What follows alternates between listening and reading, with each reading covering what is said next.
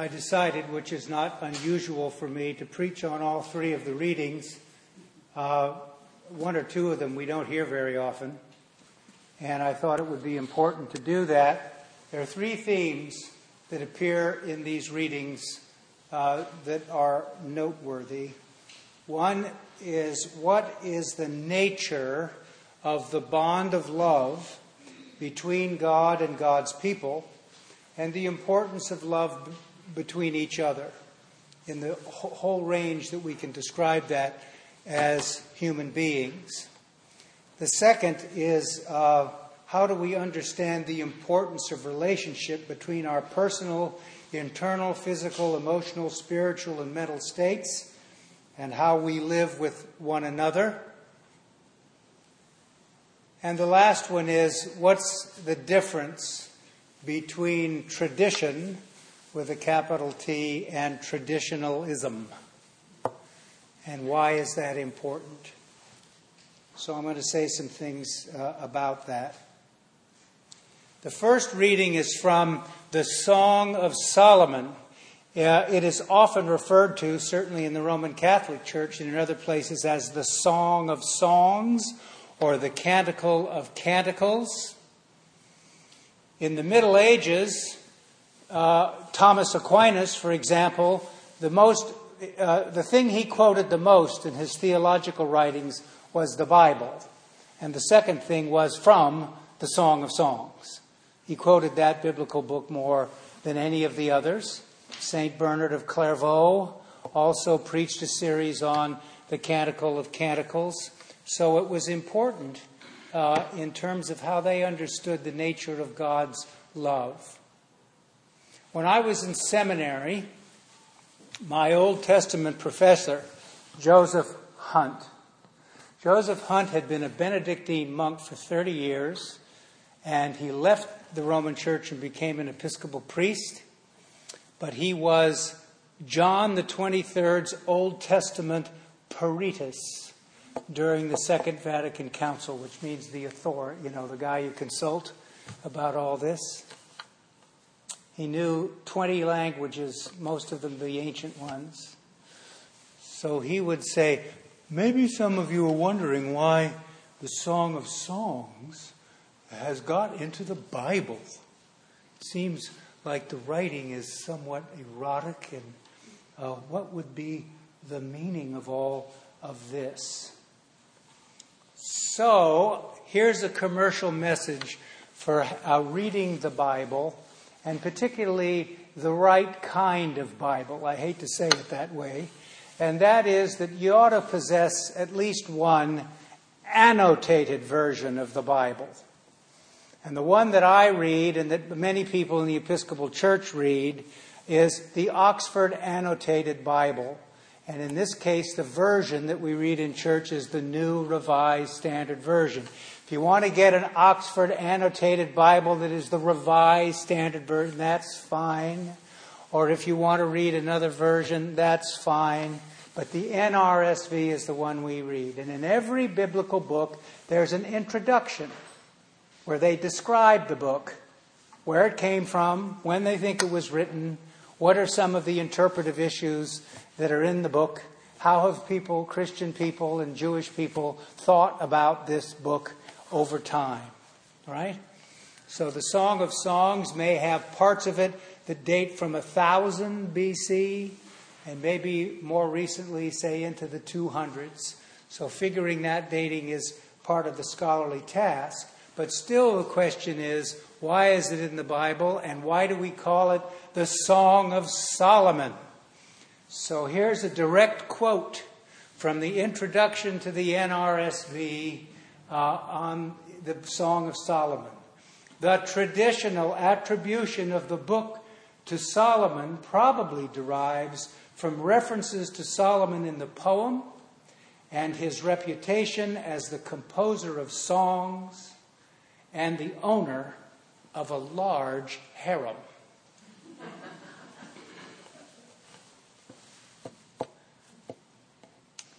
When Nancy and I were married 31 years ago, a part of this, what you heard today, was on our wedding invitation. My wife is a graphic designer, and she knows a lot of people who, one, when uh, the computers came in and printing went out, you know, have like linotype machines they got virtually for nothing from the Chronicle building in their living room. So they printed with hot type this invitation. And you know, type, there's a certain aesthetic to that because the type presses into the paper when it's good paper and you get a texture to the, the letters when they impress themselves. So um, when you hear somebody who's sort of of a certain vintage saying, X had a powerful impress on me, I always think about type and printing in that sense. So, in the Jewish tradition, this book has been interpreted as a statement about the intensity of God's love for Israel, God's loving care. And in the Christian tradition, it is, a, it is interpreted as uh, a book about the, the relationship of love between Christ and his church. And more contemporary interpreters have expanded this and said, we're not merely talking about these kind of grand theological themes, but we're talking about the nature and the variety of love between one another as human beings. And what does it mean for us? This reading is one of the choices a person can make uh, from our wedding liturgy in the Book of Common Prayer. You can read this as one of the readings in the liturgy.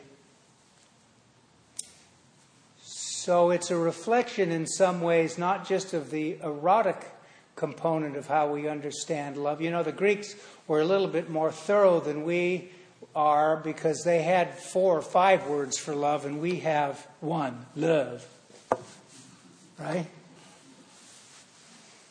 In the New Testament, the type of love that is referred to, agape, is the love that is loved without regard for the loveliness of the object towards which that love is directed. Or, the simpler way to say that is love that is loved without the desire or need for the payback. It is selfless.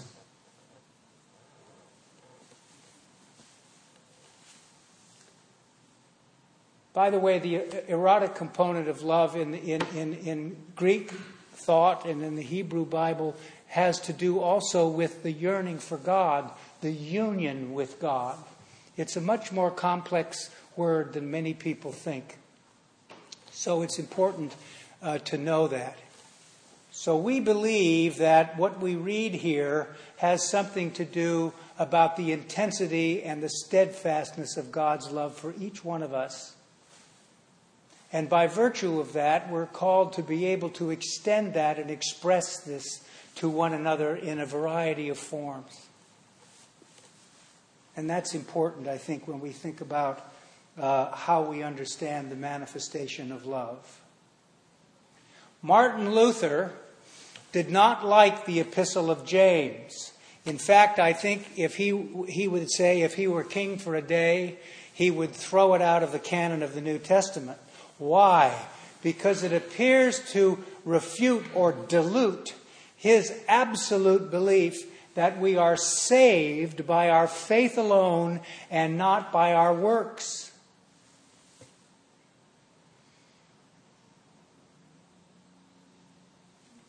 And James is saying, if you have faith, show me your works.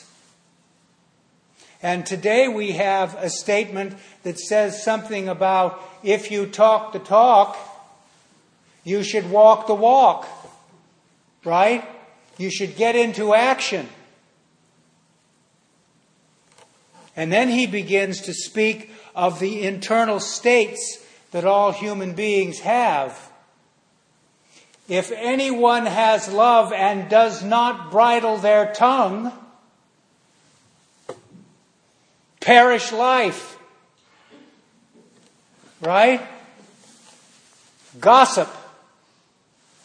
You know, it is so hard to be a, a prig about this because gossiping is such fun, isn't it? But it can be wicked. And it's important that we understand that the way in which we do this, one of the ways to think about it is what I was taught in the old fashioned spiritual life in seminary. This is not, we don't use this language much anymore, but all of us were going to be priests, and Dean Parsons, you know, schooled us in this old religion, you know, and he referred to as custody of the tongue. In other places, it has been referred to as custody of tongue and pen. And nowadays, we need to exercise custody over tongue, pen, and email, or text, or twit, a uh, twit, tweet. A lot of twits tweet. That's why it's difficult. Right?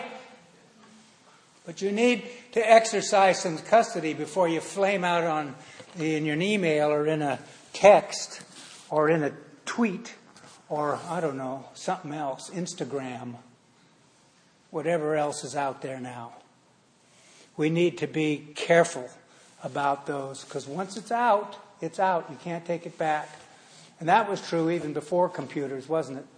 We need to be. Now, does this mean that all of us should refrain from speaking the truth to power or from expressing our, our uh, mind about things that are important. No, it doesn't.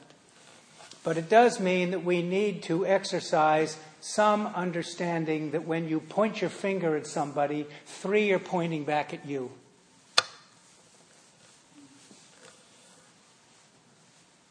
So it's important to understand that and to see. And James is saying something about how we need to do this and he's talking about issues that have to do with the commonplace activities of our own lives, not just the great and grand themes of Christian faith and life or social justice or any of these kinds of things. It has to do with how we relate to one another in a godly fashion. Now, there are lists here. He, I'm going to talk about another list in the gospel in a minute, talks about taking care of orphans and widows and refrain, uh, refraining from these things. He didn't invent this list. There are a bunch of lists out there in the New Testament. And if you ask yourself, what, no fornication, no adultery, no uh, doing this, no doing that, I love today, folly is in the gospel. No folly. Where do you think they came from?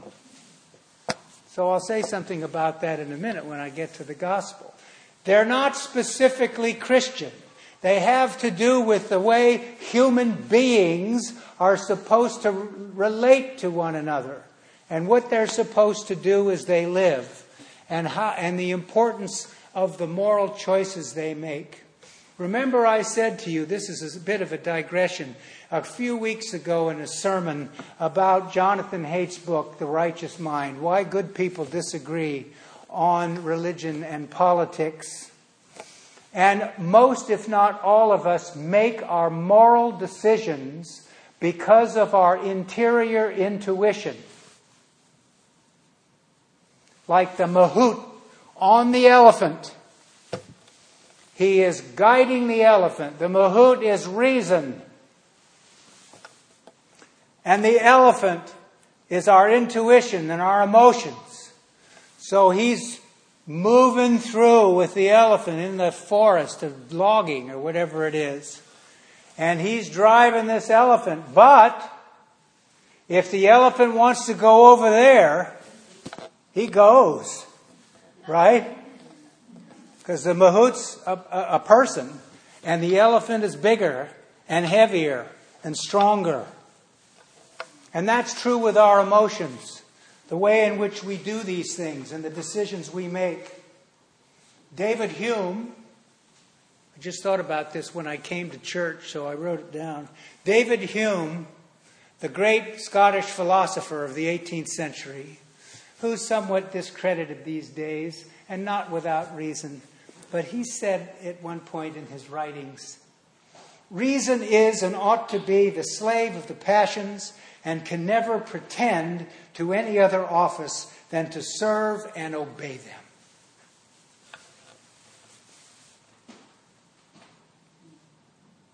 So when we think about our interior states, what is their source? They cannot be reason is something out here. They're connected to this interior state that we have, our intuitions. And in study, you can go to the website and fill out one of his questionnaires if you want about moral choice. We make these decisions based on our intuition. And most of the people, when they're asked the question, they answer instantly. Is this a moral offense or not? You know, what? So when they're pushed back, they then do, they then reason why what they have just said is the correct answer. See? All of us do that.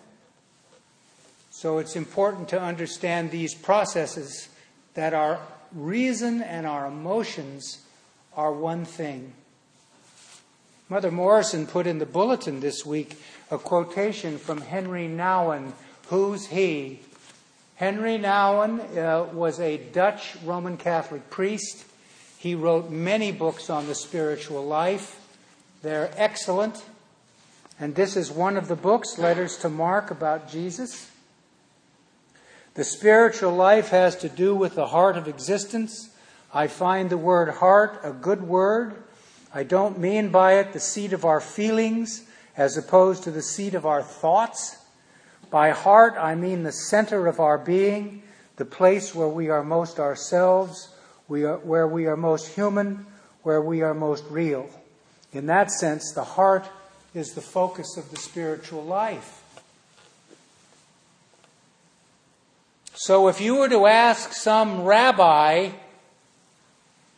in the, at the time of the writing of the Song of Songs or after it in the time of Jesus, where is the seat of the, of the reason, the intellect? They would say the heart. The heart is the seat of the intellect and the emotions. They're one thing. So it's important to know this, I think. So here we go to Mark, and we have a controversy. And I need to tell you that uh, we have a little inside baseball here that I'm not going to get into about this gospel. Mark comes from a Hellenistic Jewish tradition. Okay? And Jesus is a Jew from the Galilee. So the way he thinks about its practice is conditioned by being there. There's a lot. There's a big Greek city right next town next to Jesus in Nazareth called Sepphoris. Grew up. He grew up next to it, and uh, the influences on them were what they were. So he's in Jerusalem now, and he has a, a, a controversy with the Pharisees. The Pharisees are a group who believe that you should always be in a state of ritual purity such that you would be able to walk onto the temple precincts at any time. So the rules, their practices and traditions have to do with maintaining that level of ritual purity with regard to the food laws, with regard to the washing, with regard to all those things. Jesus comes from a place where they sat a little light, more lightly on this. So Jesus is talking about a controversy, and what he's doing here is his influences are real, but what he's talking about is the proximity that needs to exist between the letter and the spirit. Right? He's not saying don't practice any of the traditions, but he is saying you need to understand the difference between the rules and the things that we make and what God wants and how he wants in our tradition to be able to reflect our gratitude and thanks. You know, worship is a high value at St. Luke's Church. And I would like to think, as the pastor, that we do it because we love God, not because of we're superstitious. And we hope that it's going to benefit us in the future or that it will inure us against bad juju. Right? That we do it for that purpose. Or maybe God will love me even though I'm not worth it, even though I don't deserve it. And our worship is, to, is pure thankfulness. Eucharist means thanksgiving. And it is the acknowledgement that we are unconditionally accepted, loved, and forgiven. And we always need to remember that. Now, what is the difference between tradition with a capital T and traditionalism? Yaroslav Pelikan. There may be one guy sitting in this church who knows who he is. But he wrote a four volume series on the tradition of the church, the Christian tradition. And in one place he said, Tradition is the living faith of the dead. Traditionalism is the dead faith of the living. G.K. Chesterton said tradition means giving votes to the most obscure of all classes, our ancestors. It is the democracy of the dead. Tradition refuses to submit to the small and arrogant oligarchy of those who merely happen to be walking about.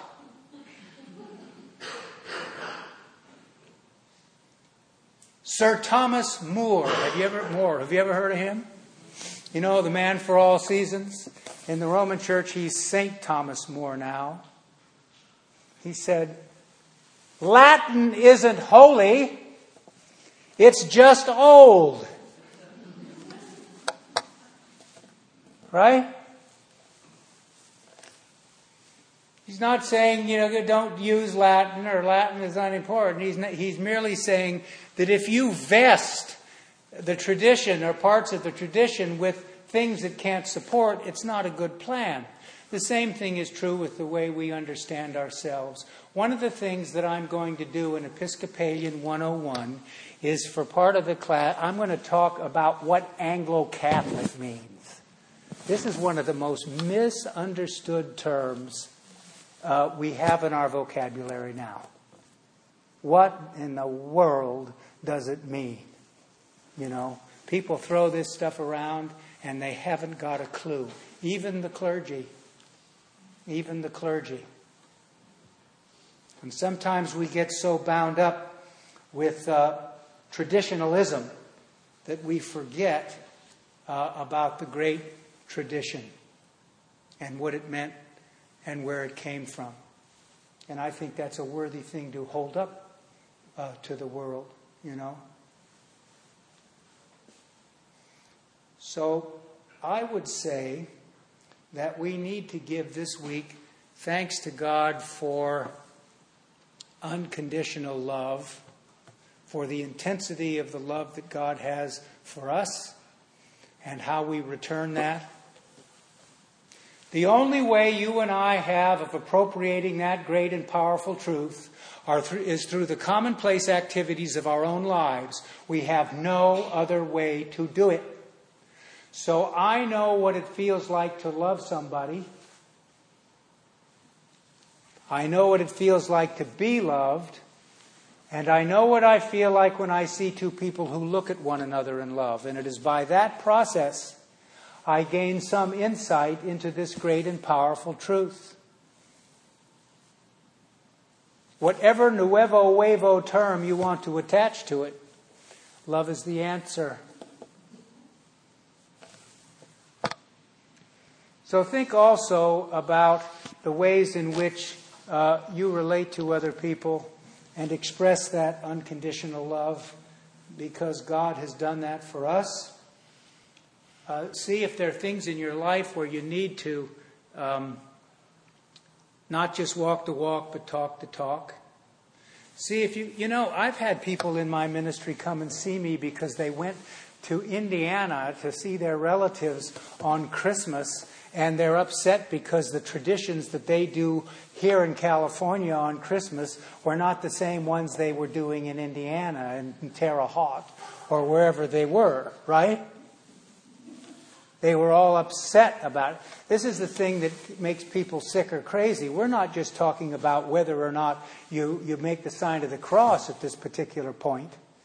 These things influence all kinds of things. And I've told you the story that Mason Williams told on the Smothers Brothers Comedy Hour. It dates me.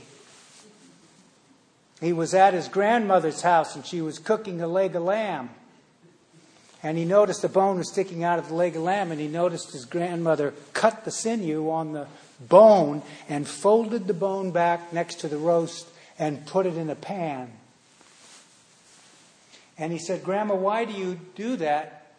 And she said, That's, that's what I do always when I prepare a leg of lamb.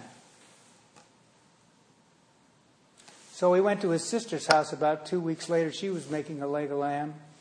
And she said, he said, and she had the bone, cut the sinew, put it back, put it in the pan. She said, Why do you do that? She said, Well, your, mo- my, m- your mother always told me that that's what you should do to make a leg of lamb. I have this somewhat backwards. And he went to his grandmother again one day, and she was cooking a leg of lamb. He said, Grandma, why do you do that? Why do you cut? I didn't ask you the last time I saw it. Why do you cut the sinew and fold it back and put it in the pan? She said, Oh, well, you know, honey, when your grandfather and I were first married, we didn't have a lot of money, and so we didn't have a pan big enough to put the whole leg of lamb in with the bone.